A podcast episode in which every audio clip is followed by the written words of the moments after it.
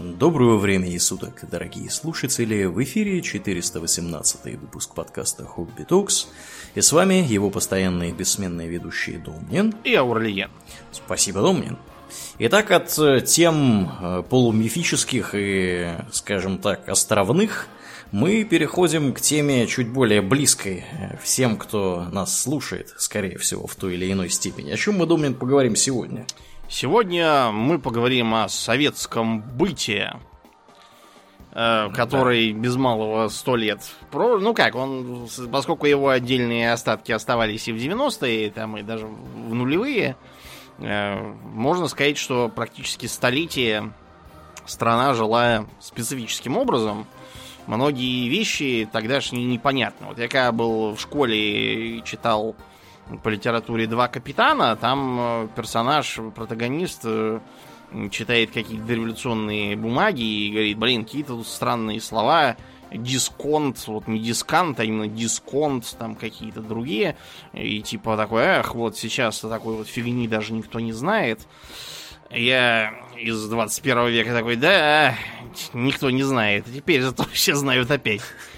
А вот зато много из того, про что ты пишешь, я вот тоже не знаю. Я, например, в первом классе, когда учился, своей матери заявил, что у нас в классе мало октябрят, зато много ноябрят и декабрят. А-а. Я просто читал и слышал о всяких там стишках про то, что там октябрята говорят. Плоховатый мальчик если ты порвал подряд книжицу и мячик.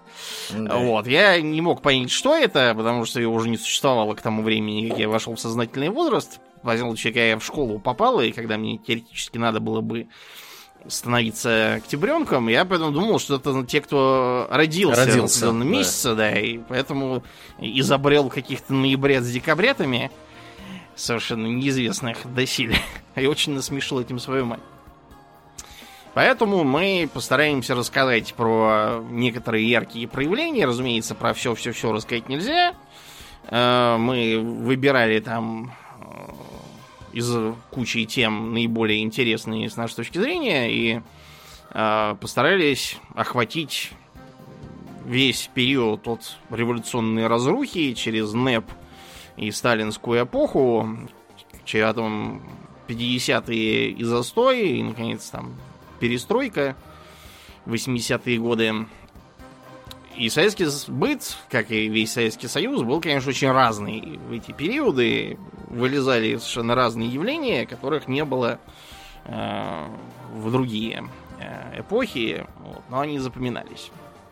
Итак, на дворе начала 20-х революционная разруха, военный коммунизм, это такое было попыткой построить общество э, вообще без денег, э, без, без всякого экономического обмена, все строго централизовано. Никакой там частной торговли, ловили мешочников, ехавших на электричках, ну, тогда не электричка, а просто на поездах, там, на крышах, которые везли какую-то картошку там в Ленинград, их надо было хватать и куда-то тащить. И в городах мы вообще будем говорить именно о городском быте, потому что деревенские вопросы там это отдельные темы, всякие коллективизации, маленковские реформы и прочие дела. Мы будем говорить про городской и отчасти дачный быт, то есть про все-таки большинство населения. Вот. И для городских жителей очень остро стоял квартирный вопрос, про который мы даже целый выпуск э, посвятили, там, что про царскую Россию, что про советскую. Угу, был такое. И вот революционную разруху в обиход вошел такой термин, как уплотнение. То есть это означало, что э, в квартиры, где, допустим, там профессор Преображенский живет один в семи комнатах. Туда надо подселить ему еще шесть человек, чтобы у каждого было по комнате. То есть э, частично многие квартиры в том же Ленинграде, тогда еще Петрограде, стояли пустые, брошенные, потому что их владельцы либо бежали там куда-нибудь на юг, или эмигрировали, или их расстреляли уже вот, или еще что-нибудь с ними случилось, и туда старались заселять э, всяких рабочих с э, окраин города, где они жили до этого. и таким образом выровнять э, проблему плотности населения.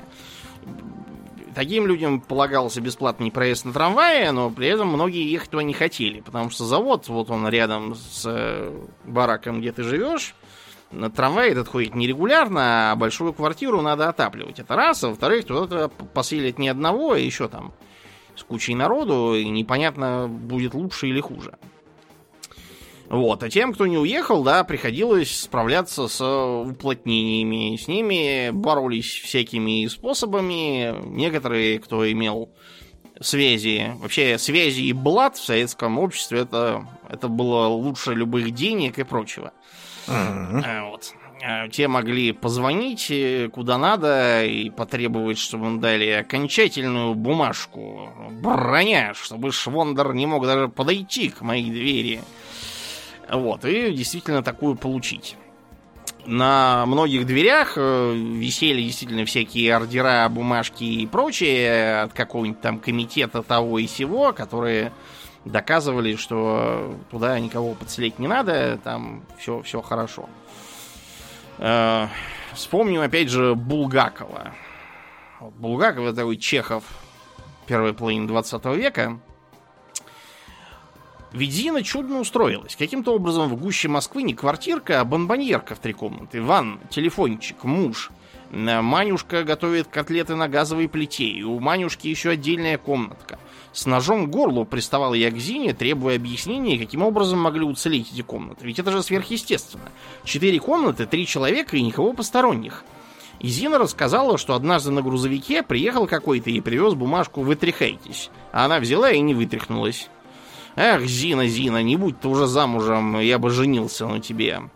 Женился бы, как бог свят, и женился бы на телефончик, э, за телефончик и за винты газовой плиты, и никакими силами меня не выдрали бы из квартиры. Николай Иванович отыгрался на двух племенницах. Написал в провинцию, и прибыли две племянницы. Одна из них винтилась в какой-то вуз, доказав по всем швам свое пролетарское происхождение. Э, да, это тоже была характерная примета 20-х э, годов, конечно, чтобы куда-то поступить, надо было доказать, что ты из семьи трудового народа, и тогда все, больше ничего не надо. Очень удобно было. А другая поступила в студию. Умен ли Николай Иванович, повесивший себе на шею двух племенниц в столь трудное время? Не умен, а гениален. Шесть комнат осталось у Николая Ивановича. Приходили и с портфелями, и без портфелей, и ушли ни с чем. Квартира битком была набита племенницами. В каждой комнате стояла кровать, а в гостиной две. Да, ну, в общем, э, такие были времена характерные. Приходилось э, уживаться с черт знает кем.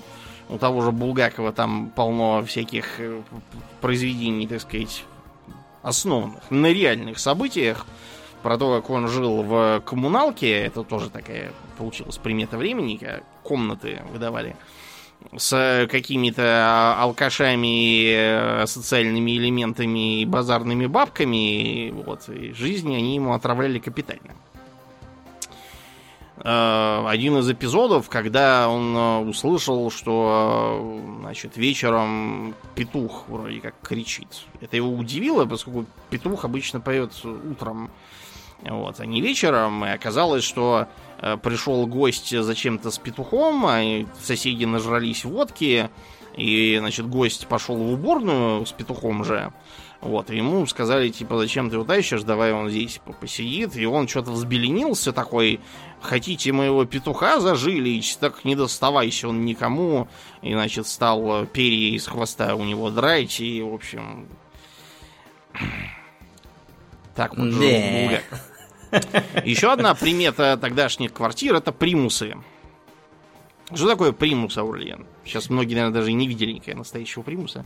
Примус, ну это такая приблуда для того, чтобы пищу греть. То есть это так. маленькая керосиновая такая плитка. Угу, угу. Я сути. скажу тебе, кто сейчас их видит. Их сейчас видят э, походники да, и всякие вот, туристы. Если только туристы действительно их видят. Угу. Солдатам в Сухпай, например, дают нечто вроде одноразового примуса, там такой э, разогреватель, там отгибаешь у него ножки, суешь внутрь химическое топливо, он как раз на один раз тебе позволяет погреть консервную банку и пожрать uh-huh. каши славянской из перловки с говядиной какой-нибудь. А тогда примусы были в домах. Это считалось за признак зажиточности. Почему так? Потому что, как я уже сказал, комнат в квартире и людей в них понасажено много. А кухня одна. Это если она вообще есть, потому что людей заселяли в такие здания, которые вообще не предназначались для жилья, и никакой кухни там не было и быть не могло. Э, или как вариант, э, кухни там не было и не могло быть по пожарным э, всяким причинам, а жрать что-то надо. Вот поэтому приобретали примусы.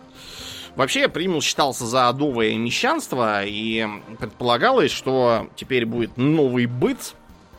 И был бы такой плакат, где типа некая изможденная царским режимом тетка с корытом на темной кухне на какой-то коречится, но тут, значит, распахивают окно в светлое будущее, и оттуда веселая тетка в ярком платье и говорит, долой кухонное рабство, даешь новый быт.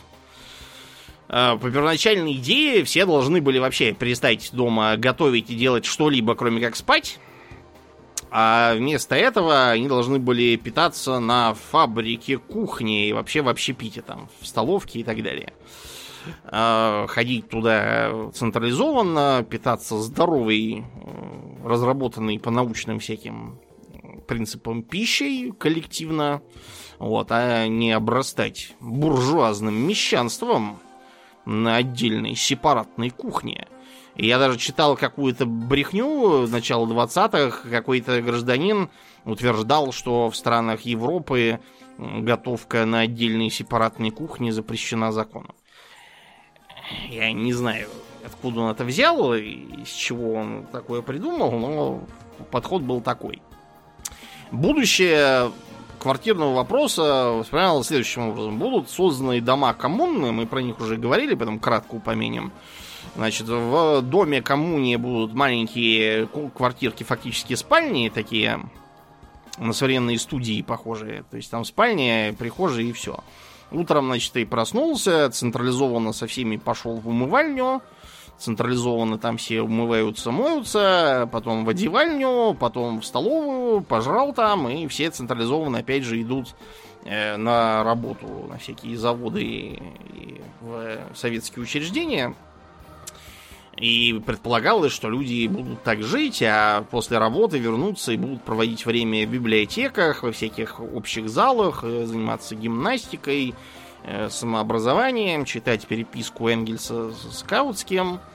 Вот. Но, несмотря на то, что таких дома действительно строились, и есть э, примеры, оставшиеся как памятники конструктивизма, такие очень квадратненькие прямоугольненькие дома, абсолютно без всяких украшательств, такой чистый конструктивизм. Но ну, а потом в 30-е было объявлено, что все это левацкий уклонизм и еще там чего-то. Вот, это все забросили, вместо этого стали строить дома сталинского типа, которых предполагалось, что постепенно все будут жить, а пока будут жить самые лучшие. Те, кто не самые лучшие, те жили в коммунальных квартирах, то есть э, это уже специальные постройки квартиры, в которых большой коридор, значит, комнаты, э, большая кухня с несколькими плитами, изначально на дровах. Вот, газ только потом провели. Э, стоят печки-буржуйки, потому что во многих домах старых, где это все организовали, не было правового отопления. Вот, для этого существовали дровяные сараи. Вот сейчас у нас в Москве, например, в каждом дворе стоит э, э, трансформаторная будка и котельная, которая распространяет ресурсы на окрестные дома. Тогда вместо этого стоял сарай с дровами. Зачастую, кстати, переделанный из бывшего каретника. Каретник uh-huh. это как гараж, только древний. Да, и, короче, в всяких стихах той поры и детских книжках можно увидеть странные, опять же, для нас э, современных э, жителей признаки эпохи, типа того, что э, к семье Ивановой в дверь звонить 7 раз, а к семье Петровой 10 раз. Потому что там 10 семей живет в этой коммуналке, и чтобы э, дверь открывать шли те, к кому ты пришел, надо было вот следовать такому ходу специальному. Для того, чтобы еще и детей как-то исключить из э, старого быта, то есть чтобы родители не возились там с ними, матери могли работать, были, во-первых, заведены детские сады массово, а во-вторых, э, октябрятская и пионерская организации. Изначально просто был заведен комсомол в качестве такого младшего актива партии. Это было еще в эпоху революции самой. Вот. Потом решили, что надо распространить на детей более младшего возраста. Создали таким образом октябрят и пионеров. В октябрята, соответственно, поступали там... Это, грубо говоря, начальная школа. Пионеры — это школа средняя, в старшей уже там «Скоро мы будем вступать в комсомол, так продолжаются школьные годы». Такую песенку у нас на кассете к съемкам с выпускного присандалили, потому что ни в, какой, ни в какой комсомол, разумеется, в 2004 году малолетний Домнин вступать не мог. Нет, как он мог, у коммунистов там какой-то комсомол заведен, и угу. даже пионерские организации, теперь уже, правда, не политические, существуют с трехцветными галстуками. Существовали, когда я в школе учился. В качестве такого кружка по интересам, но вот этой централизованной системы, конечно, уже не было. А к системе прилагались всякие полезные бонусы, включая пионерские лагеря. Э, где дети должны были летом отдыхать, чтобы оздоравливаться и не сидеть в прокопченных э, сырых э, городах, не попадать под машины, не лазить на стройку, не падать в котлован. Короче, вот чего любят дети делать и чего не очень удобно для взрослых, если вы строите коммунизм. Вот, поэтому были заведены вот эти лагеря для оздоровления детей, где они должны были принимать солнечные ванны, дышать чистым воздухом. Это вот сейчас в Москве все промышленность давно распилили, и воздух стал приятным. Вот, а тогда Питер, Москва, Горький, как там называлось, Нижний Новгород, это были города такие довольно прокопченные, даже учитывая, что сейчас есть куча автомобилей чудящих. Вот. А тогда автомобилей было мало, вместо них э, заводские трубы коптили, всевозможные котельные, кстати, тоже топились то углем, то нефтью, и воздуха совершенно не озонировали. Дети часто болели всякими болезнями и подцепляли от взрослых, вызванными скученностью и негигиеничным образом жизни, туберкулезом, сифилисом. Сифилис можно подцепить, даже если вы монах, просто пожрав с тарелки, с которой ел сифиличный сосед. Или папа там ваш какой-нибудь, допустим. И все, приехали. Люэс у вас.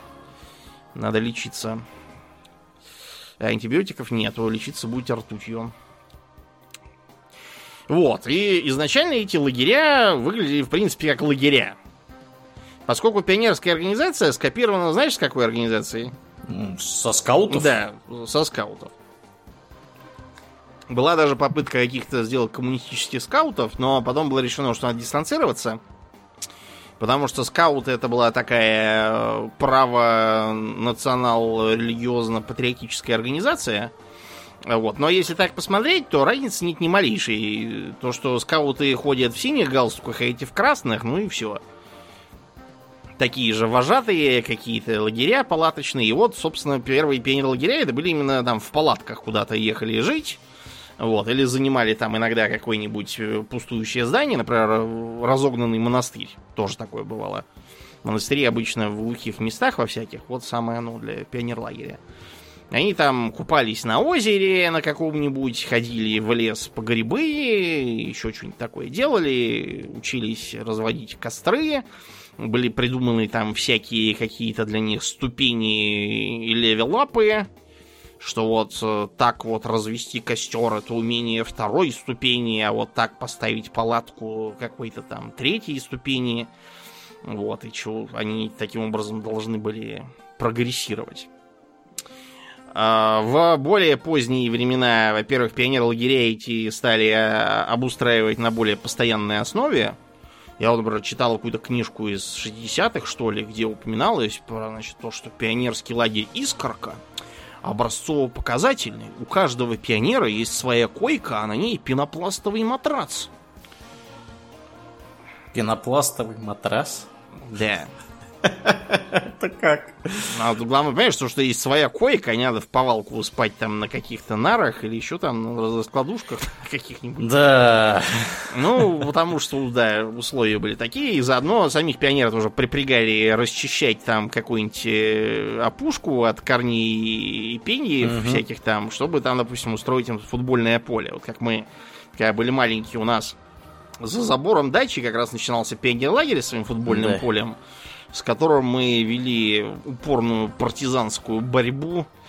Да. Вот. Я не удивлюсь, если и сегодня новые поколения отдыхающих детей пересказывают легенды о террористической ячейке, таившейся где-то в ближайшем дачном Кооперативе. кооперативе.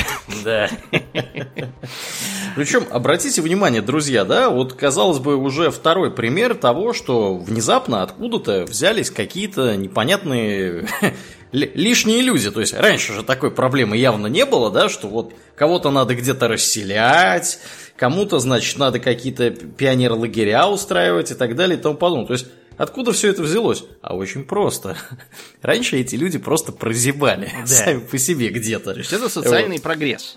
Естественно. То Его есть это- требования. Да, это же не, не просто откуда-то взялось все, так сказать, из воздуха, да, Да. из ниоткуда. То есть все эти люди, они вообще-то присутствовали там и раньше. То есть с приходом Советского Союза не образовалось какое-то, я не знаю, там нескольких там десятков миллионов новых каких-то граждан. Эти новые граждане были там и до этого. Просто они жили в таких условиях нечеловеческих, что нужно было с этим что-то делать, причем стремительно. Да. И вот э, как бы это вот э, закономерное развитие, э, собственно, той ситуации, которая была до этого. Мгм. Так что да, вот такие дела. Многие из них жили тупо в деревнях, а 10 миллионов человек с началом индустриализации и всего такого поехали в города. Вот это тоже все осложняло, нужно было придумывать какую-нибудь э, какие-нибудь способы для того, чтобы с этим обращаться. Но, не, так сказать, не хлебом единым жив человек, как говорил Иисус Христос, вот, а еще и духовностью. И вот поэтому на Иисуса Христа началось э, решительное наступление. Накал антирелигиозной борьбы в 20-е и начале 30-х э, достигал, наверное, небес совершенно, потому что, э, ну, во-первых, потому что тогда еще дореволюционный порядок э, церковь представляла собой государственный институт, официальный, который должен был следить за народным просвещением и вообще за политическим, политической благонадежностью. Если вы не ходили к исповеди и не имели об этом документа, выданного вам попом Да духовником. ладно, вот документ выдавался Да. специальный? Да А ладно, ты думаешь? Ничего себе, ничего себе. Ну, чтобы не бегать, серьезно. каждого спрашивать, а ходил ли там какой-нибудь подпоручик Сидоров к вам на исповедь или не ходил, этого просто выдавалась бумага, ее надо было предъявлять. А многие священники, вот из Чехова почитать, за деньги эти бумаги выдавали, никого не исповедуя просто. Класс. Да, так вот, э, после того, как церковь отделили от государства, э, вот, ее стали дальше давить разными методами и вычищать ее влияние из разных сфер. Например, э, до революции предполагалось, что все должны креститься и получать имена таким образом. Э, Из-за чего, скажем, имя Светлана э, среди простолюдинов в царской России было не распространено вообще. Потому что это имя придумано, его нет в светцах. С Светланами это Жуковский придумал в угаре какой-то славянофилии, его одолевшей. Вот, и э, ни у одного другого славянского народа такого имени нет. И есть имя, например, Светел, по-моему, болгар, Светла, наверное, какая-нибудь к нему может быть. Но вот именно Светланы никакой никогда не было. Это такое хреноверие старинное. Вот, поэтому Светланы были только среди чистой публики, которая могла все это послать и записывать там как хотели, там за взятки или еще как-нибудь по знакомству. Вот, короче, вместо того, чтобы проводить крестины новорожденными и таким образом э, посвящать их Христу, значит, вместо этого было объявлено, что будут э, проводиться октябрины или Еще один вариант звездины. То есть... И посвящаться все будут Ленину или Марксу? Ну да, видимо, как-то так. В любом случае, портреты Ленина всякие там висели, и, и, и этому портрету показывали, типа, да. Ну и Маркса там, и Энгельса. То есть предполагалось, что это будет такой э, новый обряд, который вытеснит старый. И э, выглядело обычно так. Э, значит, приносили младенца, младенцу давали какое-нибудь имя, еще и желательно имя какое-нибудь новое, например, вот как писали тогда, вместо того, чтобы называть сына Петром, то есть камнем, надо назвать его Радием в честь открытий советских ученых, э, работавших с Радием. И моя бабушка Класс. даже была знакома с одним Радием. С одним Радием? Да. Или не с, с Радиевичем, с каким-то была знакома. Радиевич, а уже да. потомок Радия. Ага. Вот. А девочку могли назвать Революция. И опять же бабушка говорит, что вот именно революцию она знала лично.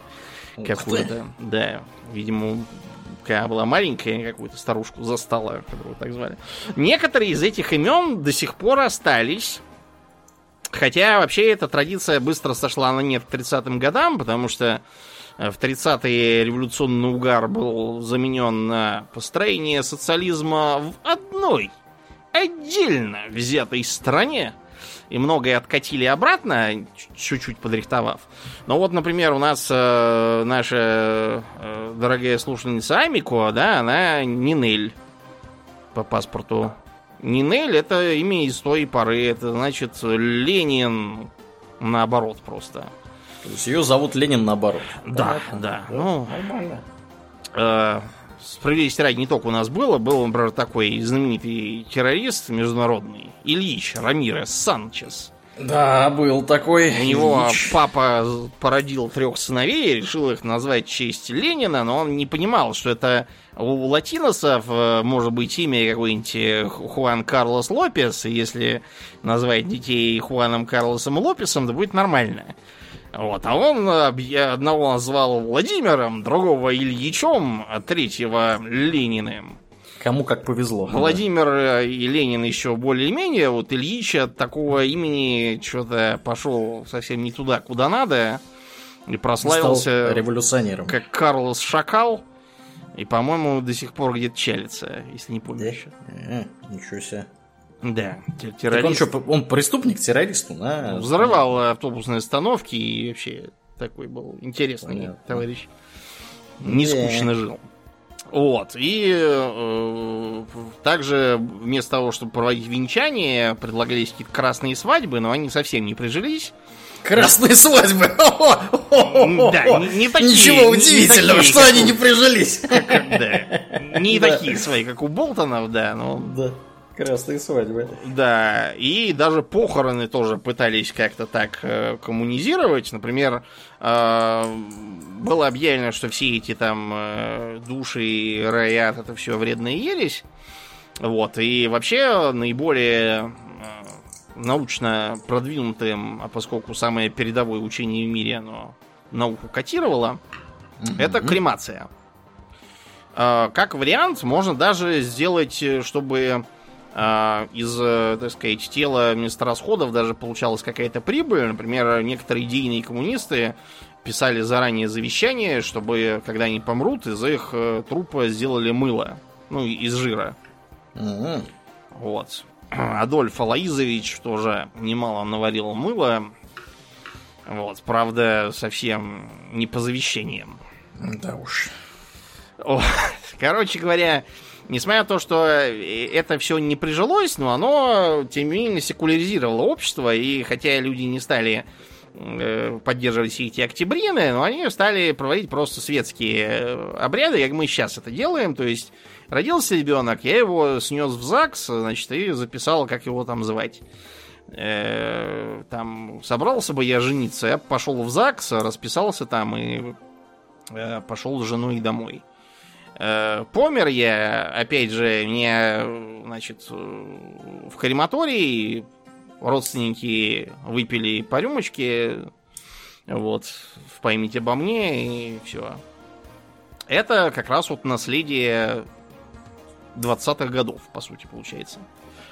А, да, кроме того, запретили в ППХ елку и Деда Мороза, потому что... А их-то за что? Ну, потому что это рождественский был праздник, и исправляли именно Рождество, это была рождественская елка, вот, и все такое прочее. А это было объявлено вредным, во-первых, идейно, а во-вторых, вредным в смысле того, что все эти елки и прочее, это было для богатых, у кого деньги есть на елке. Вот, а дети рабочих кварталов имели фигу, поэтому теперь фигу будут иметь все.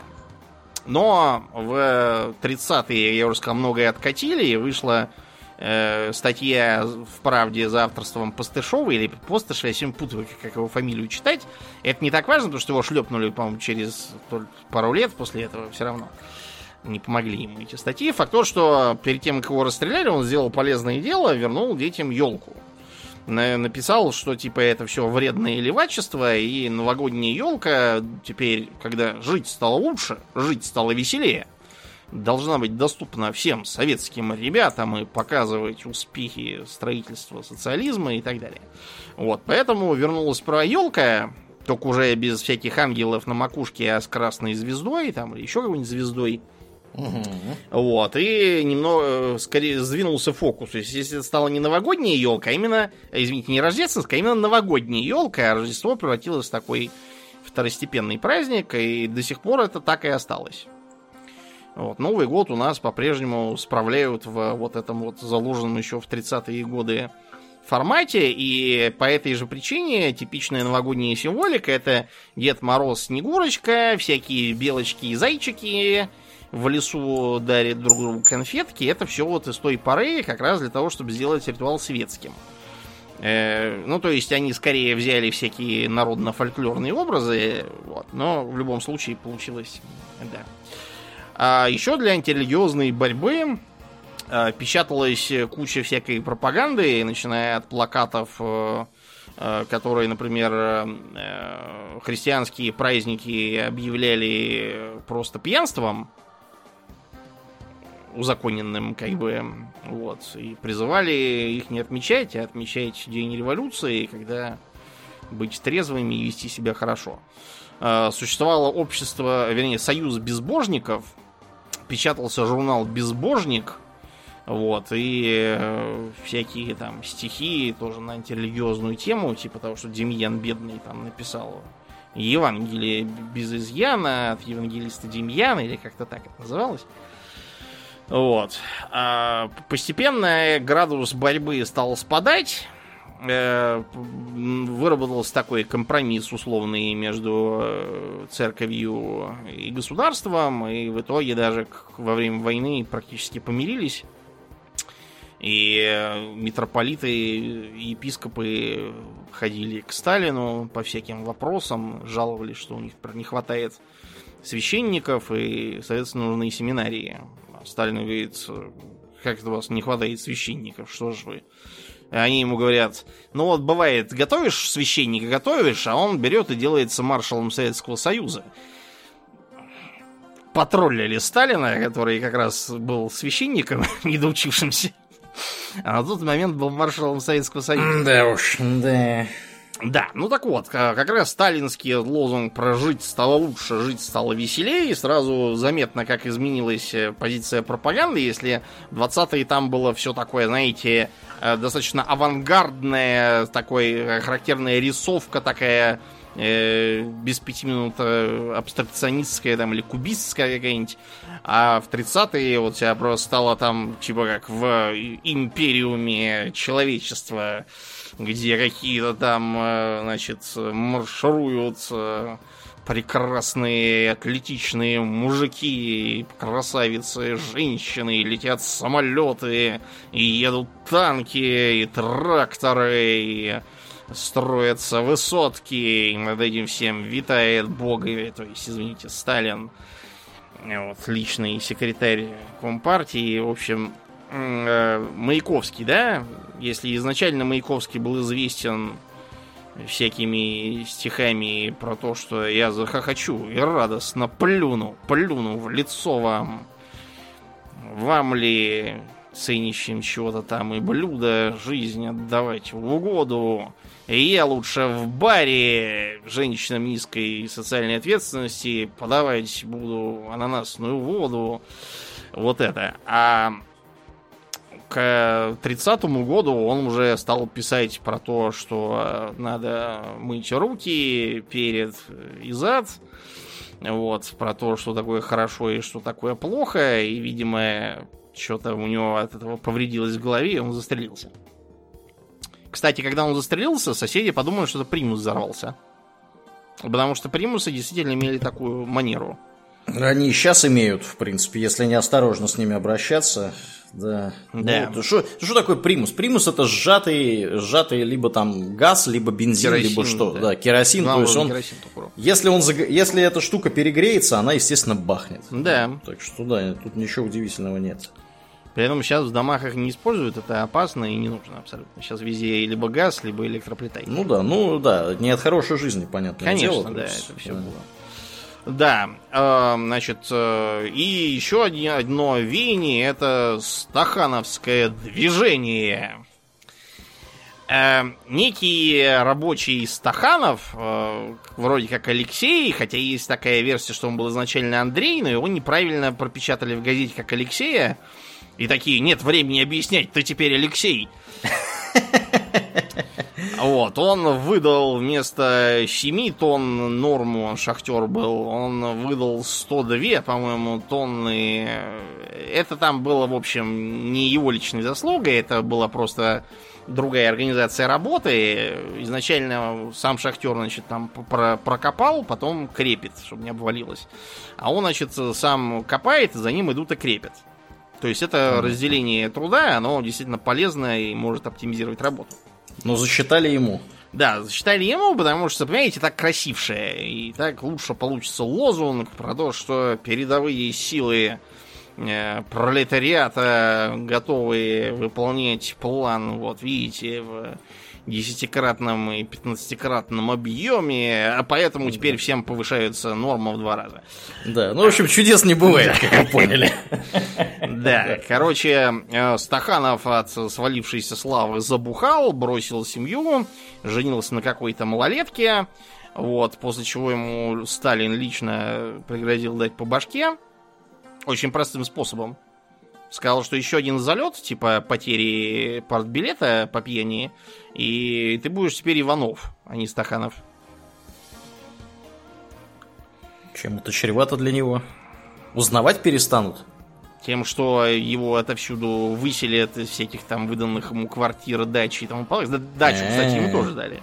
Да, Ну, раз уж я заговорил про дачи. Дачи это как раз вот примета тоже сталинского времени. Дачи начали давать, во-первых, номенклатуре вместе, например, там, с квартирой, с э, личным автомобилем. Это тоже было очень круто. У нас с автомобилем все было плохо. Э, еще хуже с грузовиками. Например, нас в Вторую мировую здорово выручили америкосы со своими студебеккерами. Вот, у нас что-то как-то не получилось с э, грузовиками к тому моменту. Они были сильно нужны, как оказалось.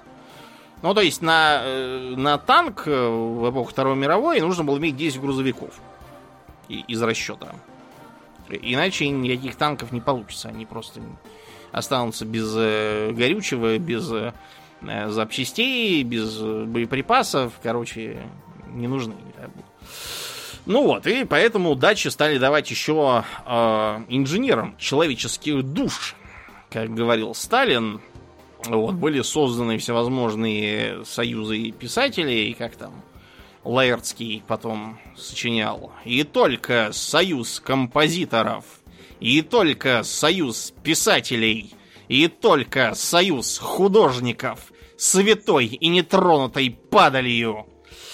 А вот, это как раз из той поры, э, чтобы чего-то писать, э, считаться писателем, надо было состоять там. И надо было выполнять норматив, писать всякие книги по каким-то заданным темам. И за это можно было иметь всякие плюсы. Вот кто читал «Мастер и Маргариту», там, например, есть такой массолит. Вот это как раз э, отсылка к Союзу писателей и ко всяким плюшкам, типа отправки в санаторий там, или там, дачи, или квартиры там какой-нибудь, и то, что они могли ходить там в этот их ресторан, это все как раз из той поры. Вот, и поэтому, скажем, всякие Тухачевские и прочие, все тоже имели дачи, э, этот самый э, Фадеев, что ли, писал, что э, как-то раз бухал с Берией на даче, что-то они с ним по пьяни разругались, он, короче, пошел пешком домой оттуда. Вот, и за ним едет машина, видит, он такой решил, нет, это меня решили сейчас собьют, а потом скажут, что я был пьяный, спрятался на каких-то кустах. Это, скорее всего, по пьяни все привиделось, вероятно, машину послали, чтобы он там пьяный в болото не залез и не утонул. Но факт то, что дача тогда это был такой дворец, по сути, загородный. Нечто вроде имения. Все вот эти вот э, характерные э, Кратова. Я там был пару раз, когда с риэлтором работал. Вот. Э, всякие Переделкины, там вот, вот Жуковка, все эти элитные места полнейшие, это из той поры. Вот, и да, дача это было очень круто. Э, эти старые дачи сильно отличались от более поздних, потому что там это именно капитальное строение, где можно даже зимой жить. И это так поразило западных, что даже они там в новостях говорили, что мистер Горбачев из этой дача. Вот, они даже слово у нас переняли, потому что у них нет, нет такого, э, нет понятия. такого понятия, да. Да, да, да. Вот. А потом была война, это отдельное дело. Понятно, что все стало весьма печально. Например, все эти автомобили, которые там выдавались за заслуги, были немедленно изъяты обратно. Потому что автомобилей не хватало. Вот, но война наконец отгремела, и э, началось э, развитие, так сказать, дальнейшее общественного потребления Э, и ожидания от жизни, значит, э, началось строительство панельных домов, которые вес как хрущевки. Вообще идея была еще, когда Сталин был живой, и он, э, значит, тогда изучал, ну, вернее, по его указанию изучали опыт французов. У французов после Второй мировой их очень странного поведения в ее ходе полстраны развалили людям было негде жить, они поэтому быстро создали систему, которая позволяла э, построить такой комбинат, производящий все необходимое, и как конструктор быстро собирать панельки. Вот этот опыт у нас был заимствован, и были построены Э, современные вот эти вот э, остатки, то, что осталось, то, что потом уже стали называть хрущобами.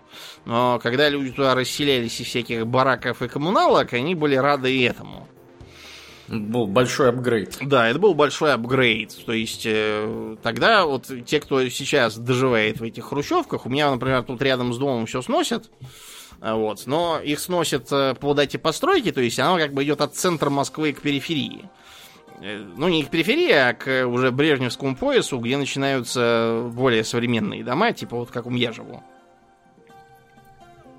А у меня через дорогу, например, достаточно много было хрущевок, их все посносили, построили новые высотные дома с красивыми дворами. Очень симпатично стало ходить, воздуха стало больше и меньше похоже на лабиринт какой-то. А вот за перекрестком там, да, еще они стоят, их будут, может, лет через пять только сносить. А, значит, те, кто все еще там живет, может э, отметить всякие рудименты из прошлого, которые-то выглядели нормально. То есть отсутствие лифта. Потому что с лифтами у нас было не очень. А тут пятиэтажное строительство, и было решено, что обойдутся они без лифтов, походят ногами. Э, очень тонкие стены, которые очень хорошо пропускали звук и, и тепло тоже пропускали. Из-за чего все соседи все друг про друга знали. Кто напился, кто ругался с женой, у кого сколько детей, и кто вчера неудачно поел селедки с кефиром. Да, и у кого сколько детей от кого. Да, все, вот. Эм, поэтому, да. поэтому действительно. Э, и прочие, там, совмещенный санузел, к примеру. Сейчас это воспринимается как не очень хорошее, а тогда это была суровая правда жизни. Но при этом в Хрущевке э, еще был такой рудимент, как подвал, в который в каждой квартире был свой небольшой короб. Для того, чтобы хранить там картошку и всякие вещи. Вот, и э, эти подвалы засыпали картошкой, почему там всегда были огромное количество крыс. Но, с другой стороны, крыс не было выше. Это тоже плюс. И, кроме того, в старых хрущевках еще сохранялись... Э, холодильников-то было мало. Угу. И поэтому там под окном кухни была такая коморка маленькая, э, у которой, которая выполняла роль холодильника зимой. То есть нее кладешь, закрываешь дверью, а она там через дырочку проветривается холодным воздухом снаружи. Э, у меня, например, когда я был маленький, в этой квартире на кухне такого, разумеется, уже не было. Вместо этого э, была клетка за фрамугой кухни куда зимой класть всякие вещи, курицу там какую-нибудь, чтобы она не занимала место в холодильнике, или если он сломается, или еще почему-нибудь там. А вот, кроме того, э, стали э, производить такие знаковые вещи, как телевизоры. Это еще при Сталине началось. И при Сталине началось телевещание, там три часа в день, по-моему, поначалу было. Производили какие-то частные артели. А, что интересно, при Сталине-то они были. И колхозы при Сталине тоже имели право часть сдавать государству, а остальное на колхозном рынке продавать за столько, за сколько они там хотят. Вот. И по этой причине стали еще производить автомобили, которые, что интересно, не были дефицитом, потому что они стоили очень дорого. Вот был такой ГАЗ-12, вот, который можно было купить с 49 по 59 они, по-моему, производились. Но он стоил большие деньги. Там он стоил где-то 4 годовых зарплаты инженера. Это, по-моему, 40 тысяч рублей было. Это неподъемные абсолютно деньги, да, но факт то, что они были. А победу можно было купить на, по-моему, 4 месячных зарплаты профессора. Круто. Да, то есть началась некоторая автомобилизация, но всю советскую эпоху считалось, что общественный транспорт должен превалировать над э, частным, и по этой причине автомобилизация сильно затягивалась. Э, в как бы магазине, где можно было встать в очередь на эту машину, не, не купить вот сейчас, а надо было стоять в очереди годами. Это можно было быть в магазине спорттовары, как это ни странно. О. Вот. На предприятиях тоже было можно. Обычно там это было разумнее, потому что у предприятий были свои отдельные очереди. И можно было дождаться быстрее этой машины.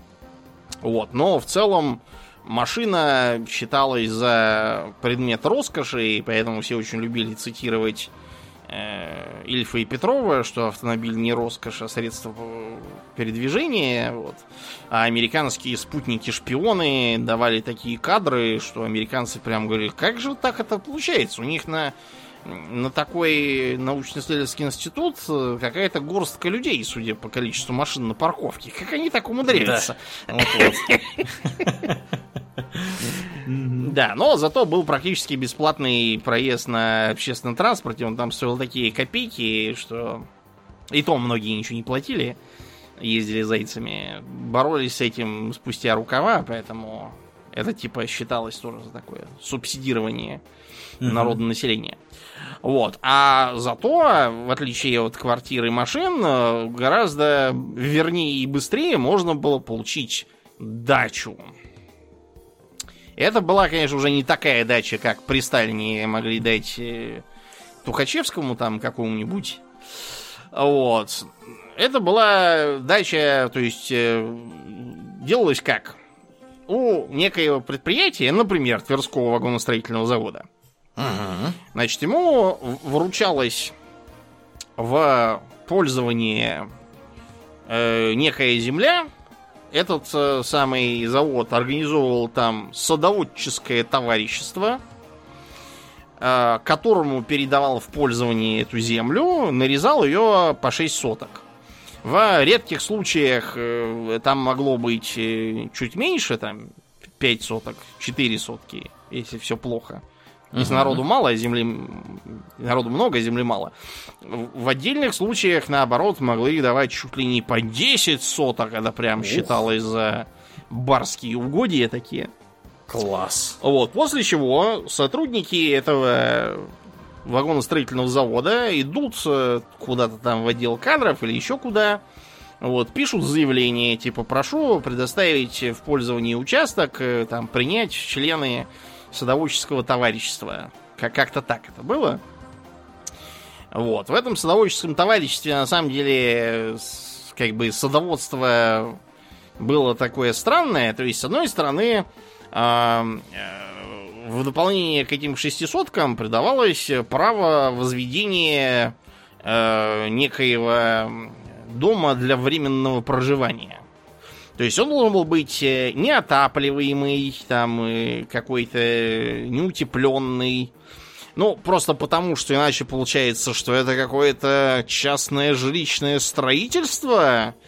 Ай-яй-яй, нельзя так делать в стране советов. Но, тем не менее, народ ломился туда толпами, и чуть ли там не давил друг друга насмерть э, в коридорах за эти участки. Почему так? Ну, во-первых, потому что многие из этих людей были, по сути, крестьянами, которые, да, переехали в города и поступили на вагоностроительный завод.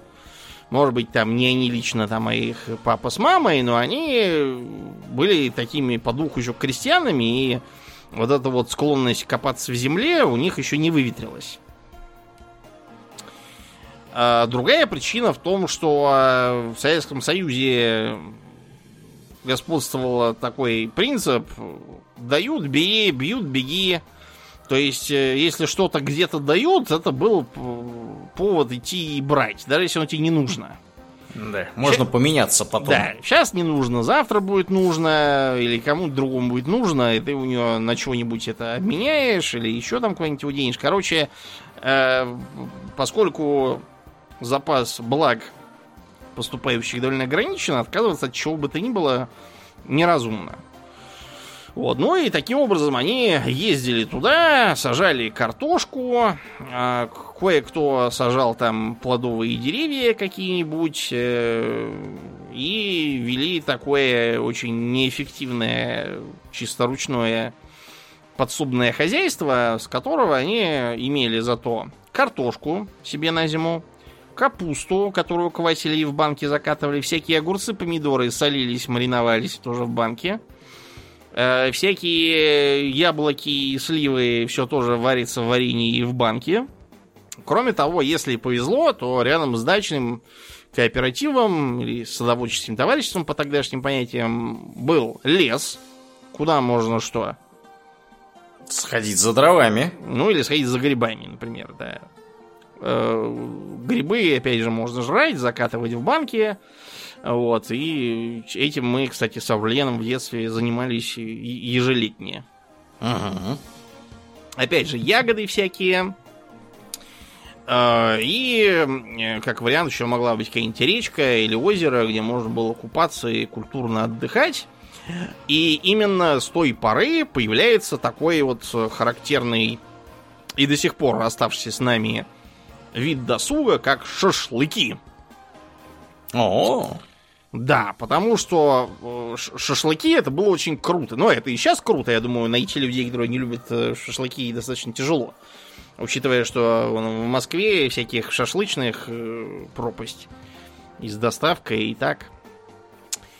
Почему это было круто? Потому что, ну, во-первых, для этого надо вот иметь либо дачу, на которой всем этим заниматься, либо нужно иметь автомобиль, чего тоже не у всех было, и куда-то поехать там на природу или на реку.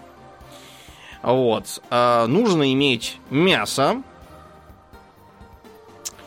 потому что а, мы чуть погодя расскажем про дефицит, с мясом тоже все было непросто. Его надо было либо покупать на колхозном рынке за серьезные деньги, как правило, в 3-4 раза дороже, чем то, что в магазине.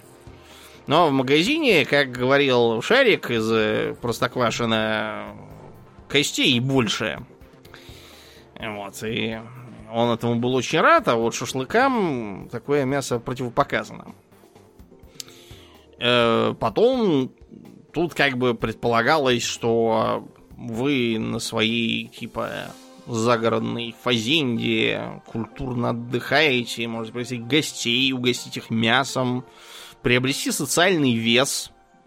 В общем, это прямо, ну, как вот у америкосов, да, это их американская мечта, что надо на заднем дворе обязательно завести барбекю и пожарить стейки и сосиски и с соседями обмениваться через забор.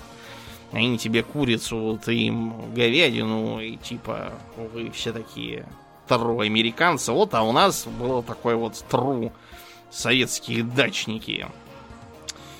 Э, но если так в целом, то даже без всяких шашлыков дача очень здорово помогала жить.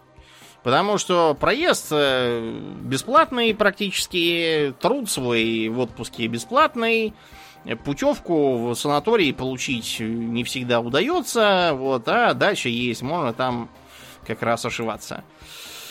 Э, был, правда, еще такой подтип дач которые, собственно, деревенские жители у себя устраивали под съем. Вот это возбранялось. В целом, и всячески ругалось в разной пропаганде и поучительной литературе. Э, то есть, как правило, они деревенские строили себе какой-нибудь летний домик в, на заднем дворе.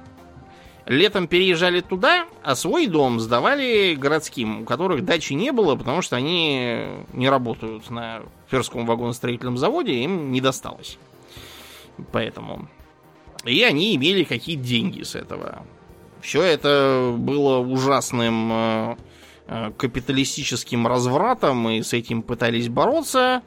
Также периодически начиналась компанийщина по борьбе с этими приусадебными участками, на которых некоторые умудрялись разводить то кур, то кроликов. Вот у тебя, например, помнишь, были кролики? Ага. Я как раз приезжаю, как раз родились маленькие крольчата смешные такие. Были такие, да. Да, это периодически тоже начинало объявляться страшным преступлением против социалистического строительства. Особенно ругали, во-первых, те, кто а, кормил поросят хлебом. Ух ты! А, тут схема логики была такая хлеб в стране был субсидируемым. То есть он стоил вовсе не те копейки, которые за него брали в магазине, он стоил дороже. Просто государство тебе как бы за тебя платило часть, чтобы ты мог пожрать хлеба. Всегда. Примерно так сейчас в современной Америке. Там э, субсидируем сельское хозяйство, излишки всякой там кукурузы перерабатываем во всякие э, продукты, после чего бесплатно даем им их нигерам, Э, вот, чтобы они могли быть жирными и смешными. Предполагается, что та нигеры не пойдут э, с пистолетами стреляться и грабить магазины, и типа это лучше для всех. Ну вот, а у нас э, получалось, да, что субсидируется хлеб, и получается, что ты этот хлеб не ешь, для чего тебе его субсидируют, а кормишь скотину, и получаешь мясо и продаешь его за деньги, и становишься подлым капиталистом, а это ай-яй-яй. Еще под э, каток нередко попадали товарищи, которые ходили в лес за ягодами, э, собирали их там и продавали на железнодорожных станциях. У, дорог-то это было бесполезно продавать, потому что никто не, не, по ним не ездит. Это не сейчас, когда они все у дорог стоят. А вот у электричек самое то, и стоять на этих самых электричках и продавать. Э, особенно ругали всяких молодых людей, которые этим занимались, потому что всякому старичью деревенскому отсталому это простительно. А это тут э, типа... А вы же коммунисты молодые, да, должны да. же думать головой. Да, да, а. получалось как-то вот не, не идейно совершенно mm выходило. А, почему... А, еще один момент, это тунеядство.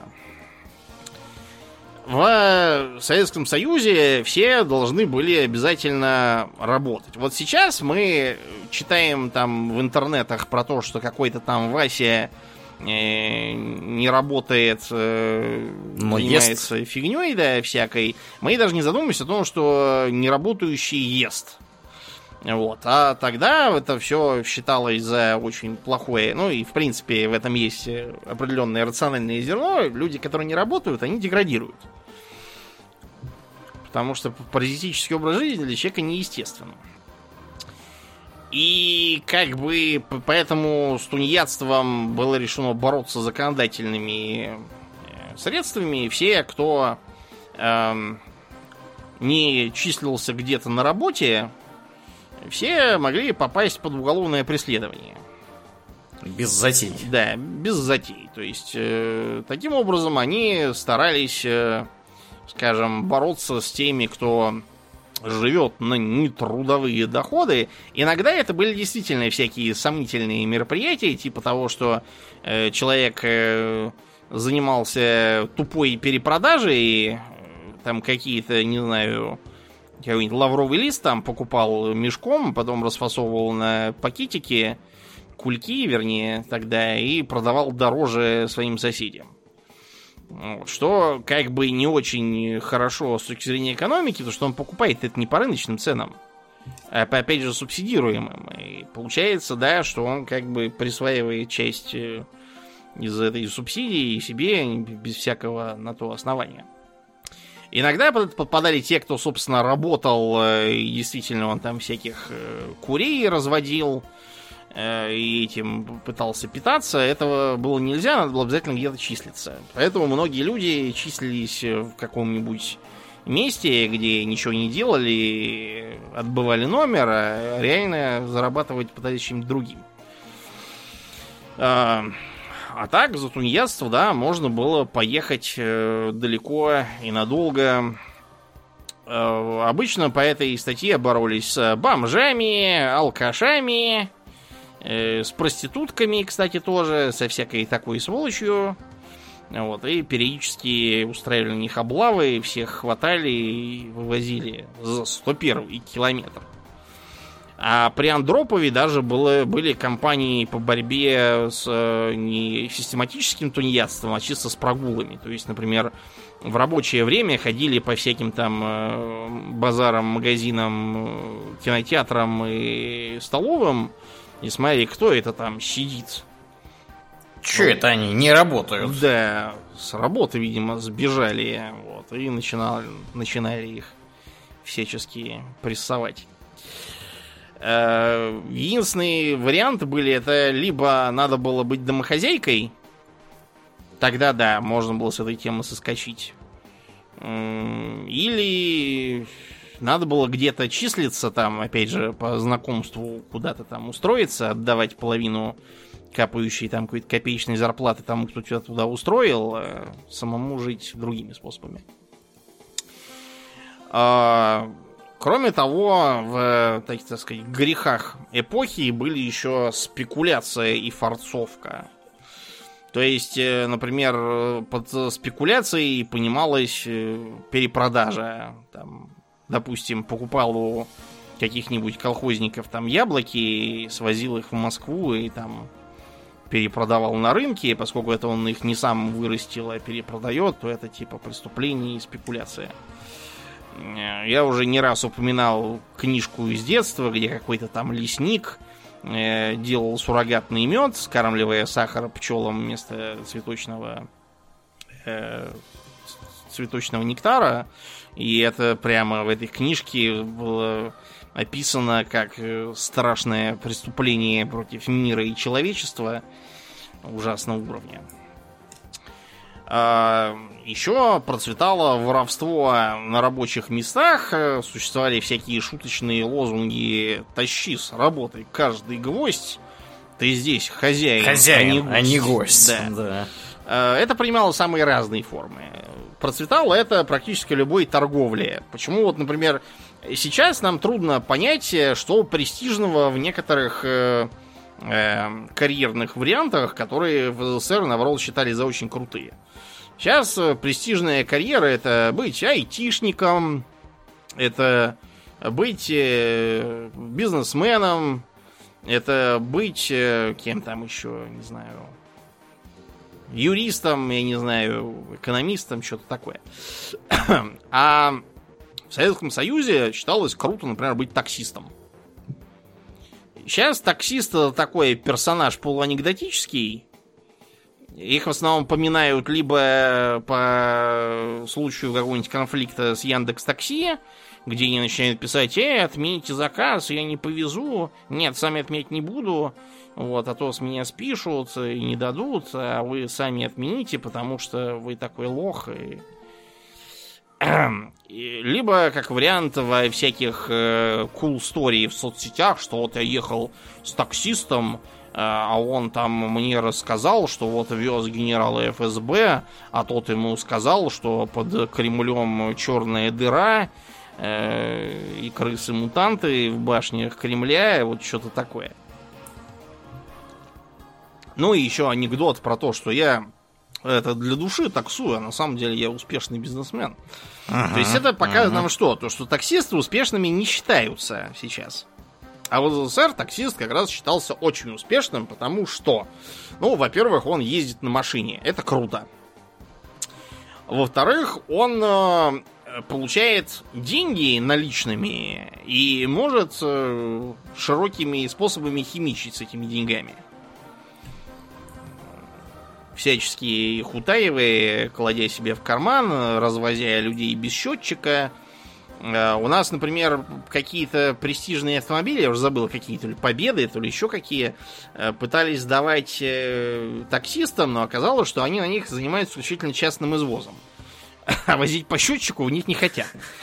Потому что гораздо выгоднее. Поэтому их у них отобрали и больше не давали а потом у тебя доступ к э, бензину и запчастям, например. Это тоже очень ценные активы, потому что с запчастями, как и со многим другим, была проблема. Так называемый дефицит. Сейчас э, мы с дефицитом сталкиваемся редко, только вот, например, бывает, что дефицит видеокарт, да, недавно был. Да. Из-за того, что все стали мои. Или дефицит стройматериалов тоже сейчас вот только заканчивается. Э, но он лечится повышением цены. То есть, если вы дурак, то вам очень нужна эта видеокарта, вы можете и 100 тысяч отдать за нее. Вот, а могли подождать э, полгода, и все вернется обратно. А тогда это означало, что просто вот нет и все. В продаже ни за какие деньги. Потому что цены регулируемые. Надо было доставать из-под полы. Причин у этого было огромное количество, они комплексные. То есть, например, если с запчастями это в основном была причина тупости планирования. Когда производилось, там заказы сдавались на, я не знаю, допустим, какие-нибудь там амортизаторы условные, которые ломаются периодически, там, их надо менять. И на, не знаю, там, пружины распределителя, вот это былинный был эпизод э, с автозапчастями, которые почти не ломаются. И поэтому они не нужны, но их производят. Хотя могли бы производить то, чего ломается часто и чего не хватает. Но вот не делалось. Э, те, кто был маленький в те годы, те могут помнить так называемого педального коня. Совершенно хтоническая была игрушка, такой как бы коне-велосипед, типа, у которого ни хрена не крутились педали, сделанные так, что им просто невозможно пользоваться, которого никто не брал, вот, но которые все равно производили, потому что потому план э, есть, значит, надо. А то, что они никому не нужны, никому не интересует. Или помните, в Иван Васильевич меняет профессию, там икра заморская, баклажанная поминалась. Угу. Это шутка, сейчас ее уже не понимают. А шутка была в том, что в магазинах стояли банки с этой самой баклажанной икрой, которая по качеству была плохой, э, и которую люди брать не хотели. А, если икры им хотелось пожрать, то они просто покупали баклажаны и делали в духовке икру гораздо лучше, чем вот это вот э, непонятно что. Но произвели, значит, надо продавать, и э, к такому неликвиду часто применялся принцип нагрузки. нагрузка означает, что чтобы купить что-то нужное, нужно еще купить что-то ненужное. Перефразируя Успенского немножко. То есть, э, хочешь купить, не знаю, чай со слоном, бери еще к нему банку э, этой самой икры, никому не нужной. Не хочешь брать, пошел нафиг отсюда. Другие возьмут. Хочешь купить, э, не знаю, Тома Сойера или Тарзана, там, я не что-нибудь такое популярное. Не вопрос. Возьми вот еще собрание речей дорогого Леонида Ильича. Или, как вариант, э, блинный, впаривали его малую землю. Помнишь, что такое малая земля? Это его книжка такая. Да, разумеется, эта книжка не его, потому что, дорогой Леонид Ильич книжки писать не умел. Он был э, как бы на войне он был полковник Брежнев, и да, он действительно был на этом плацдарме, так называемой Малой Земле, неоднократно туда отправлялся, выполнял важные задачи. Вот, и действительно это весьма достойные э, свершения. Проблема в том, что э, из-за того, что он теперь стал начальником э, главным, этот эпизод стал раздуваться до масштабов, э, как будто там, не знаю, лично Гитлера э, убивал э, Леонид Ильич, и именно там произошел коренной перелом в войне, и, и брали Рейхстаг на этой малой земле. И, в общем, все там было. Да, получился парадокс. Люди, которые там воевали, головой рисковали и теряли товарищей, вот, и выполнили боевые задачи, получались в положении как бы хвостунов. Потому что про их э, подвиги все трубят и всем всучают в нагрузку эту малую землю, и они как бы выглядят не очень хорошо. Хотя ничего дурного не, не сделали, наоборот, все была даже шутка, пока ты прохлаждался в окопах Сталинграда, я был на малой земле. Да. Которая как бы отражала за долбанное бесконечным муссированием темы. Вот, поэтому э, книги, вот что, что показательно, книги тоже были дефицитом. Это указывает, конечно, еще и на то, что э, книги считались вещью хорошей, полезной и нужной.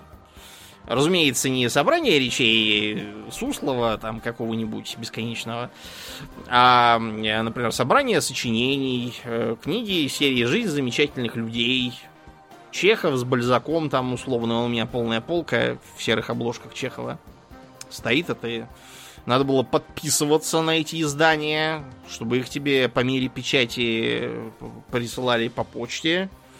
Вот, все это было непросто. И вообще книга с всякими хорошими книгами, извините, полка с хорошими книгами, считалась за престижную вещь в доме, ее все старались иметь. Э, иногда это приводило к тому, что в дом тащили абсолютно любые книги, какие есть, из-за чего я вот уже 4 мешка вынес, и только так каким-то образом разгреб э, полки от бесконечных произведений Ляпкина, Пупкина и Семиголубкина про то, как широко шагает рабочий класс. Это тоже была проблема, потому что существовали как бы писатели, которые должны были что-то писать регулярно, и э, читать эту муть невозможно. То есть видно, что написано «отвяжись». Были так называемые писатели-автоматчики. Сейчас их фамилии уже никто не помнит, но вот тогда они были, они должны были писать на автомате чего-то там, что никому не нужно, и только зря Не бумагу. приходя в сознание. Да. Приступил к исполнению обязанностей генерального секретаря партии. Как шутили про Черненко. Да, ну так вот. Э, и поэтому дефицит, кроме вот этой вот проблемы с логистикой и снабжением порождался еще и деятельностью торговцев, потому что нормой жизни было припрятывать часть ходового товара и продавать его э, из-под полы, а в бумагах писать, что ой, протух товар, извините. Или там продали за государственную цену, вот она лежит, а все остальное у себя в кармане. Поэтому большую роль играл блат, так называемый. То есть это важные знакомства с директором магазина, с товароведом, со всякими такими, там, просто с продавцами. Вот, поэтому быть продавцом или тем более товароведом считалось очень круто. Быть директором магазина круто, быть директором ресторана круто, быть поваром круто, потому что можно... Вот э, в Москве, например, коррупция в ресторанах была следующая. Э, хорошее мясо и продукты продавались с заднего хода заинтересованным лицам за совершенно другие деньги, а люди, которые пришли в ресторан, они как бы из меню они должны были не выбирать, они должны были соглашаться с тем, что осталось в меню. Всякие анекдоты про то, что хочу вот это, этого нет, а это и этого нет, а что есть, гуляш. А зачем-то все остальное в меню, а это для выработки аппетита. А, например, те, кто в Баку жил, говорят, что там была коррупция другая. Поэтому, наоборот, в ресторан было ходить хорошо и здорово. Там все было очень вкусно и все, все было. Потому что там коррупция была устроена так, что они хорошие блюда подавали, и часть из них пускали мимо кассы. М-м. А продукты писали, что ой, там... э, ус- Испортились. Да, усушка, утруска, еще там чего-то. А, Что, например, пишет э, знаменитый публицист Дмитрий Пучков. Старшие товарищи при этом изо всех сил воровали. Мой наставник, отец шестерых детей, пер все так, что пищевая промышленность, наверное, до сих пор очухаться не может. Понятно, хорошо получалось только у тех, кто работал на козырных местах, а это были сплошняком солидные ветераны. Каждый день в раздевалке устраивалось торжище. Кто чего наворовал, тот и продавал. Самые ходовые товары – колбаса копченая, мясо и алкоголь. Копченая колбаса – роскошь. Какая-то там рябина на коньяке ни разу не пробовал. Роскошь. Мясо качественное, очень дешево. Пивники сливали пиво ведрами. В процессе торговли всегда начинался всеобщий гужбан. Пили серьезно и много. Воровали все поголовно, без исключения, а я помогал воровать наставнику, отцу шестерых детей, потому что он учил меня. Выглядело это так. Он показывал, что и как складывать в кузове. Я складывал, он договаривался с проверяющими на КПП. Мы выезжали, он продавал излишки в магазины. Э, Естественно, мне при этом денег не давал. Это в процесс обучения не входило. При мне же его пару раз ловили. Остальных это, понятно, никого не останавливало. С завода перли со страшной силой. Но когда меня уже практически научили, я был готов ко всем аспектам социалистического труда. Стажировка на заводе закончилась, наставник отправился под суд, а меня внезапно перебросили на хлебозавод. А там все не так, совсем другое воровать надо и совсем другими способами. Ну, в общем, вы поняли. Да. А потом был еще такой, как бы, проблемный вопрос, э, как э, форцовка. Форцовка это такой э, жаргонный термин. Считается, что происходит от э, термина форсельщик, а форсельщик это от слова for sale, потому что э, форцовщики занимались тем, что э, покупали и перепродавали всякие заграничные вещи дефицитные. И типа они приставали к иностранцам, выходящим из интуриста, и говорили for sale, for sale. И те им продавали какую-нибудь хрень, типа жвачки там или еще чего-нибудь. И э, потом они ее перепродавали, и это типа как бы форцевать. Э, Есть версия, что на самом деле термин гораздо более древний. Это не так интересно. Факт то, что а, форцовщики удовлетворяли спрос молодежи, которая хотела одеваться модно. То есть носить джинсы, э, носить э, всякие там э, кроссовки, кстати, тоже. Вот кеды, например, в стране были, и поэтому были никому не нужны. А кроссовок не было, и поэтому кроссовки это было круто. Вот, и нужно было обязательно их добывать через кого-нибудь. Всякие там кожаные куртки косухи, э, э, брюки клеш, модные в 70-х годах, вот это все тоже э, приобреталось. Ко- кое-какая еще э, не, не одежная атрибутика типа, например, хороших эм, там аудио катушек этих, бобин, как они там назывались, кассет. э, кое-чего там еще.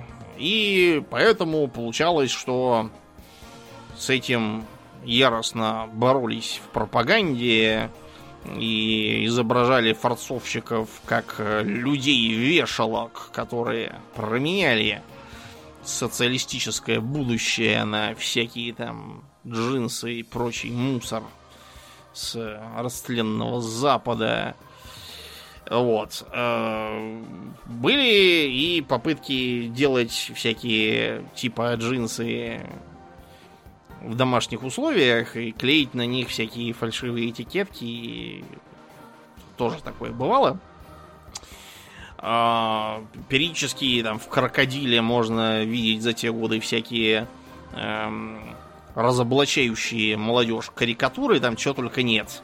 Э, девицы, которые ходят в модных, э, очень коротких платьюшках, типа сравниваются с младенцами, родились в рубашке, и теперь вот так в рубашке и ходят всю жизнь. Или там осуждалось э, пьянство и тунеядство молодежи, где, значит, пожилые уже отец и мать э, своего в дупель пьяного сына в обязательно с длинными волосами, конечно, потому что э, было модно. Страшно сказать, даже мой отец ходил с длинными волосами, ниже плеч. О, Я видел фотку, это чистая правда. Вот никогда не подумали бы, что старик что-то такое делал, но да. И, джи, и в штанах клеш. Насчет джинсов я не уверен, но штаны были точно клеш. класс. Да. Да, батька был модный, а потом вырос и стал говорить, что это за идиотская мода у вас в ваши годы. Ну так вот, и они типа несут в дупель пьяного сына и такие говорят, эх, как подрос наш мальчик. Вообще очень интересно смотреть на, на сатирические плакаты той поры, потому что лучше узнаешь как бы общество.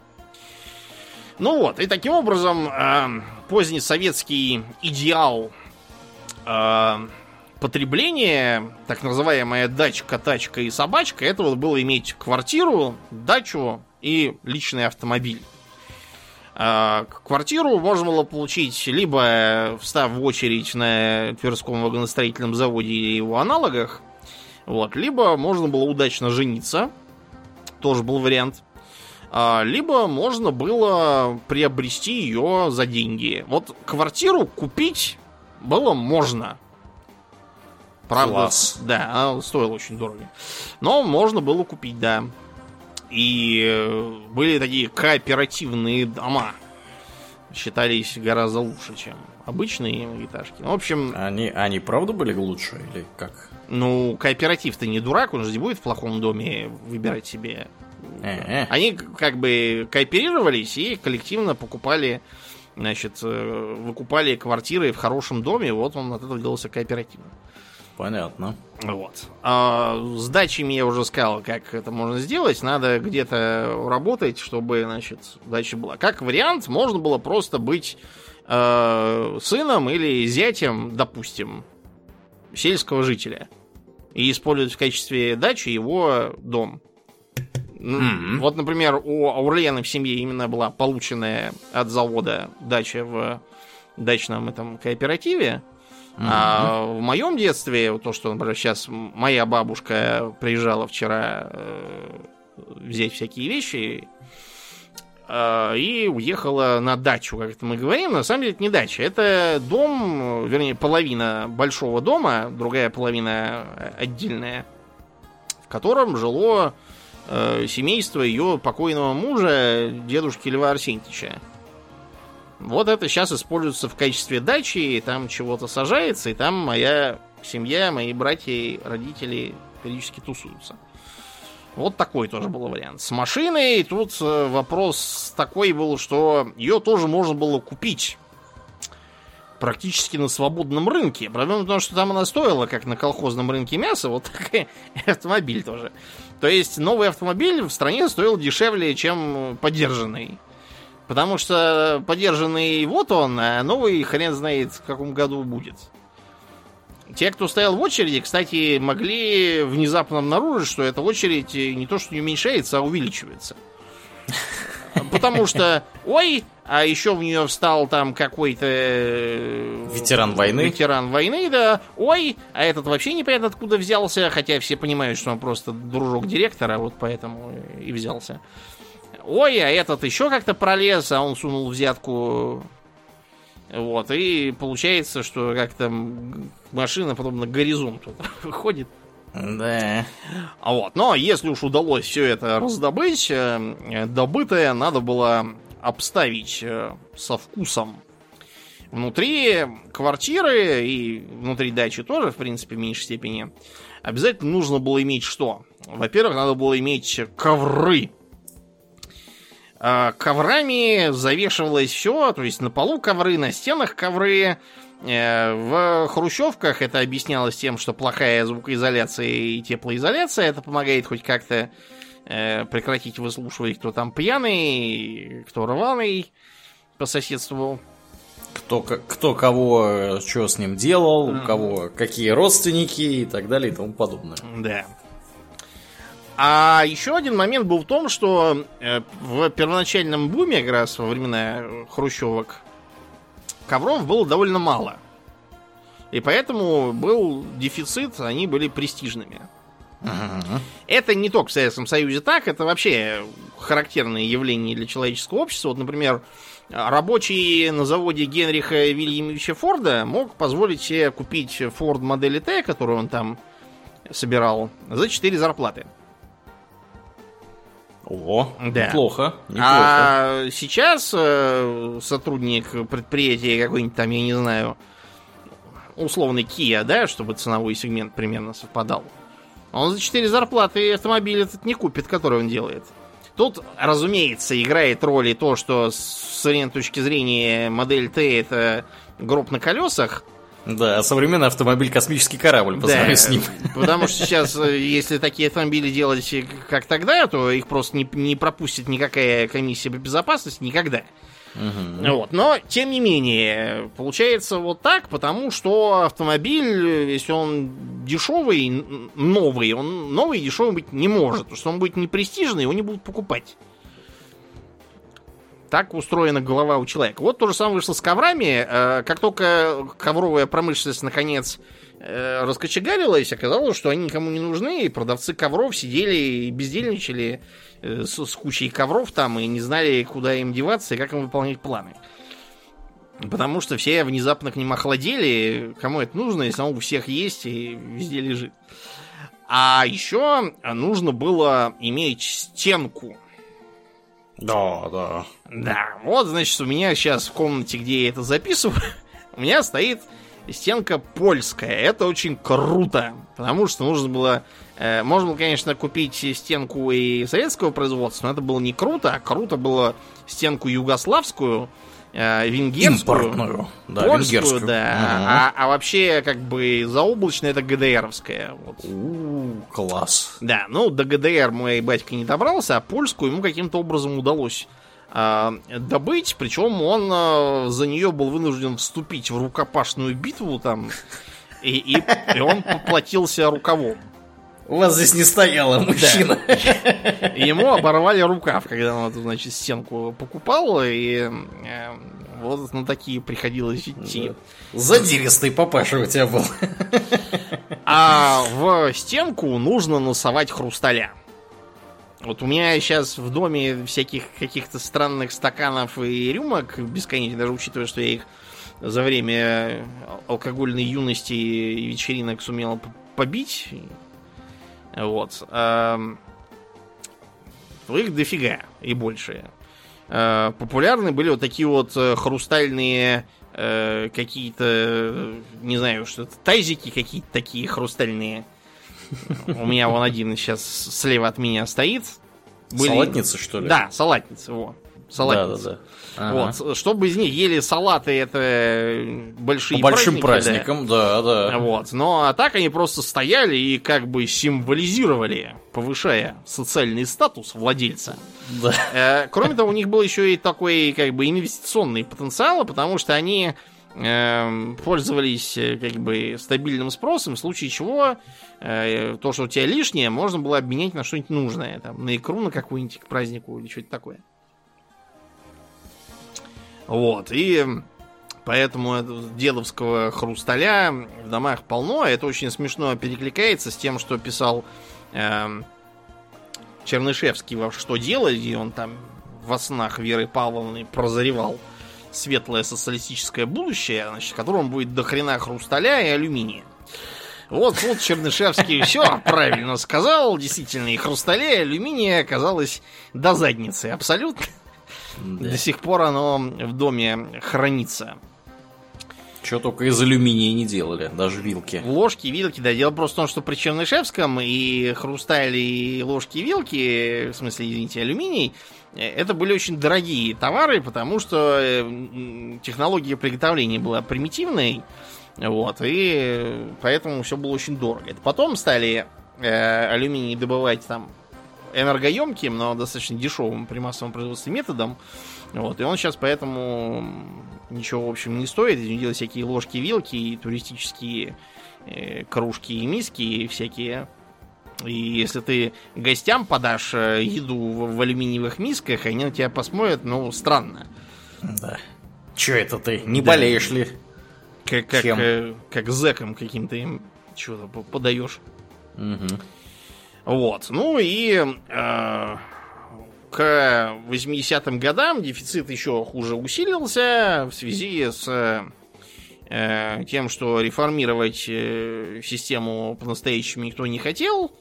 Вот, а вместо этого дорогой Михаил Сергеевич ездил по миру в все более стильных пальто, шарфах и шляпах, жал там руки и говорил всякую чушь.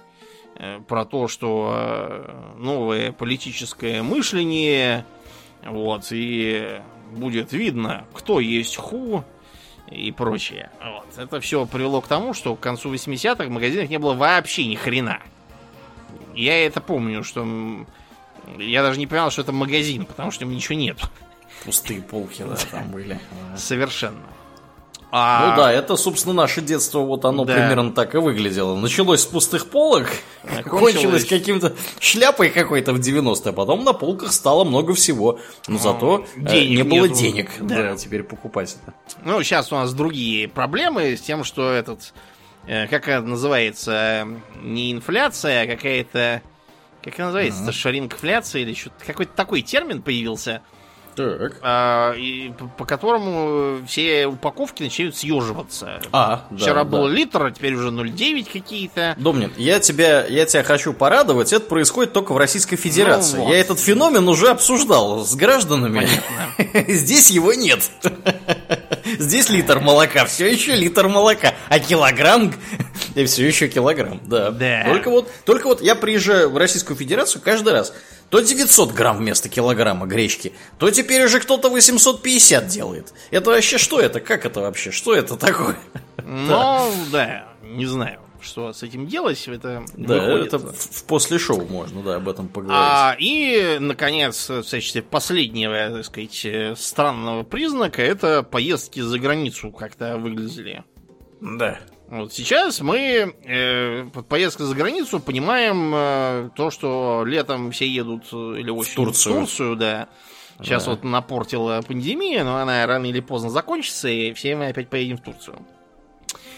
А как бы в ту пору поездка за границу была совершенно э, феерическим мероприятием, и возможность куда-то ездить, это был, было очень круто.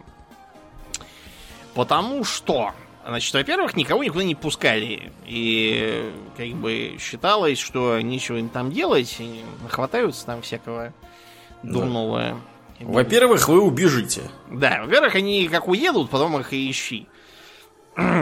Чтобы вот так прям ездить и возвращаться, надо было быть Высоцким. Вот Высоцкий ездил в Париж и обратно, и никто как бы особо не опасался, что он бежит. Угу. потому что Высоцкий это был Высоцкий. А многие, да, убегали, типа вон этого, как его, Нуриева, Танцор. да, танцовщица, тан танцора, да, который да, в итоге да. от спида помер, и лучше бы он сидел у нас с его гомосексуальными наклонностями. Целее помер бы позже от спида, угу. да. У нас в 90-е появился помер позже, от спида. Да, да, да. да. Вот. И Э, Дело было даже вот не столько в этом, а во всех этих анекдотах про то, что там э, в каждой группе обязательно был какой-нибудь чекист, который должен был за всеми смотреть.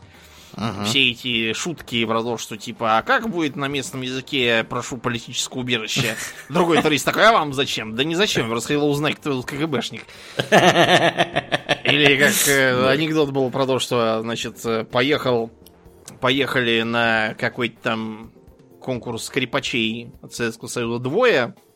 Значит, э, один занимает там второе место, другой там 22 вот, и первый говорит, эх, блин, вот была так близкая, была так близ первое место, там давали скрипку Страдивари. Второй говорит, ну зачем вам эта скрипка? Говорит, ну как, зачем? Для меня на этой скрипке сыграть примерно как для вас из пистолета Дзержинского пострелять. А, Но, тем не Смешно. менее, были люди, которые ездили э, регулярно. Это, разумеется, моряки.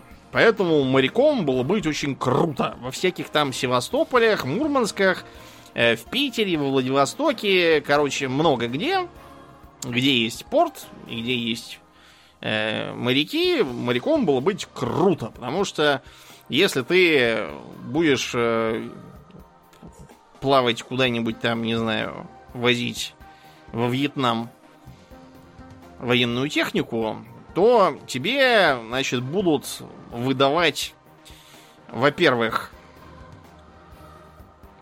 валюту для того, чтобы там что-то покупать. Во-вторых, э, тебе там, может быть, что-то по дороге, чего у нас нету, взять и привезти. А в-третьих, ты когда вернулся, ты эту валюту обязан сдать. Сейчас вот это все очень трудно представить, кому и зачем нужна твоя валюта.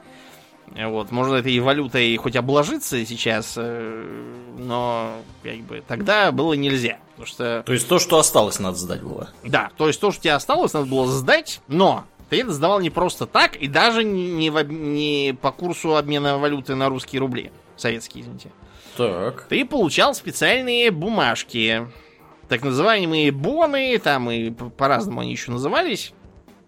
С этими бумажками ты мог пойти в специальный магазин Березка, и- где продавалось всякое хорошее, чего в обычных магазинах не было. Но только на валюту, либо на вот эти вот самые э, э, аналогичные ей боны. Мгм. Понятно. Вот, поэтому было очень круто быть моряком, все прямо вот... Э, Просто те, кто выезжал там в качестве туристов, тоже старались не отставать. Они э, старались ничего не тратить э, из выданной им валюты на жизнь. То есть они питались там какими-то взятыми с собой бутербродами, варили пельмени в чайнике в номере гостиницы и, и прочие странные с точки зрения иностранных дела совершали, но зато всю выданную валюту они тратили, чтобы купить, например, магнитофон, Ага. который не жует, потому что отечественные жуют. Вот, а с этим магнитофоном, а лучше с двумя, он приезжал обратно, один оставил себе, а другой обменивал там, не знаю, на что-нибудь крутое. Вот, этот, э, поэтому ездить за границу было очень здорово, и поэтому все, кто мог, все Ездили. старались. По- Ну, это, короче, доступ к ништякам, Да, если по-простому, да. Э, По да. той же причине, вот МГИМО это было просто а, отвал башки, а не вуз. Вот, чтобы поступить в МГИМО, нужно было не то, что там... э, ну, нужно было не просто быть комсомольцем, нужно было еще получить от местного комсомольского э, как это комитета какую-то да, бумажку чё там, да, да. Ага. от райкома комсомола, получить бумажку, что ты действительно хороший, там не пьешь, не куришь и не материшься. и- Морально стоек. да, и только тогда тебе можно пробовать поступить в МГИМО. Вот, и в МГИМО, как нам рассказывал доцент, э, как его звали-то, Гринюк, по-моему. А, Гребенюк, извините, Гребенюк доцент. А вот, похожий на мастера Йоду был такой дедушка. Он говорил, что вот до там где-то 87-го, что ли, надо было всем ходить, значит, все стриженные, все костюме, у всех, э, значит, э, значок э, комсомола в лацкане, там девица, там, не знаю, у которой юбка на сантиметр выше, сразу на беседу и выговор, там, парень, у которого галстук не тот, там какой-нибудь стиляжный, на беседу выговор, еще раз вылетишь отсюда нахрен. В общем, это все приходилось терпеть, потому что потом ты делался дипломатом, и ты куда-то ехал, и там все было, и можно было там всякое покупать, и, и домой присылать, а можно было, честно говоря, и просто там жить, и это было круто, потому что у тебя есть валюта, и ты живешь, и э, прекрасно себя чувствуешь, и дома рассказываешь такое, от чего у всех просто совершенно плывет в глазах, потому что для них это параллельная вселенная какая-то. Да, в общем, за границу хотели и тогда тоже. Да, да, но совсем другими целями все хотели. И, кстати, из этого в итоге выросло такое явление, как челноки, которое в 88-м началось. Э, Когда всякие уставшие от э, дефицита и пустых полок товарищей, э, пользуясь либерализацией визового режима и прочих дел, ехали в Турцию, покупали там колготки, носки и джинсы, и везли обратно и продавали на базаре. И, и потом такие, а нахрена мне эта работа научным сотрудником? Если я зарабатываю больше в несколько раз, привозя джинсы, да, из И Турции. самое главное, что я могу всякие товары тоже оттуда притащить и себе оставить. Да. Вот, в отличие от пустых полок. Ну, э, и э, вы можете себе представить, как, э, как проклинали судьбу и сожалели о падении Советского Союза э, те моряки и дипломаты, нам просто рассказывали, когда я в университете учился, которые приехали, получили эти самые боны и пошли в магазин Березка, бац, и все, и боны эти стали фантиком, и, и- и ничего. Они такие, «Н- Да. нет! Что Ненавижу. зря, зря ездили, что ли? Да. Короче, э, подводя итоги, Советский Союз был очень длинный и очень большой. То есть в нем было всякое разное в разных местах и в разные годы. Поэтому э, мы периодически лицезреем не только сражения на тему Советского Союза между э, молодыми людьми, которые там не жили и о нем имеют мифологизированные представления, только один в одну сторону, другой в другую. Поэтому э, одни толкуют про то, что 100 миллиардов расстрелянных тираном Сталиным, а другой э, вот как э, в 90-е, помните, были э, по- поручики Голицыны, вот, Мгм. стоило кому-то что-то сказать про царскую Россию, они тут же э, надевали патроны и раздавали ордена. Так вот, э, от э, про Советский Союз тоже та же самая риторика. То есть, во-первых, там все было. Во-вторых, там, значит, был порядок и высокие идеалы.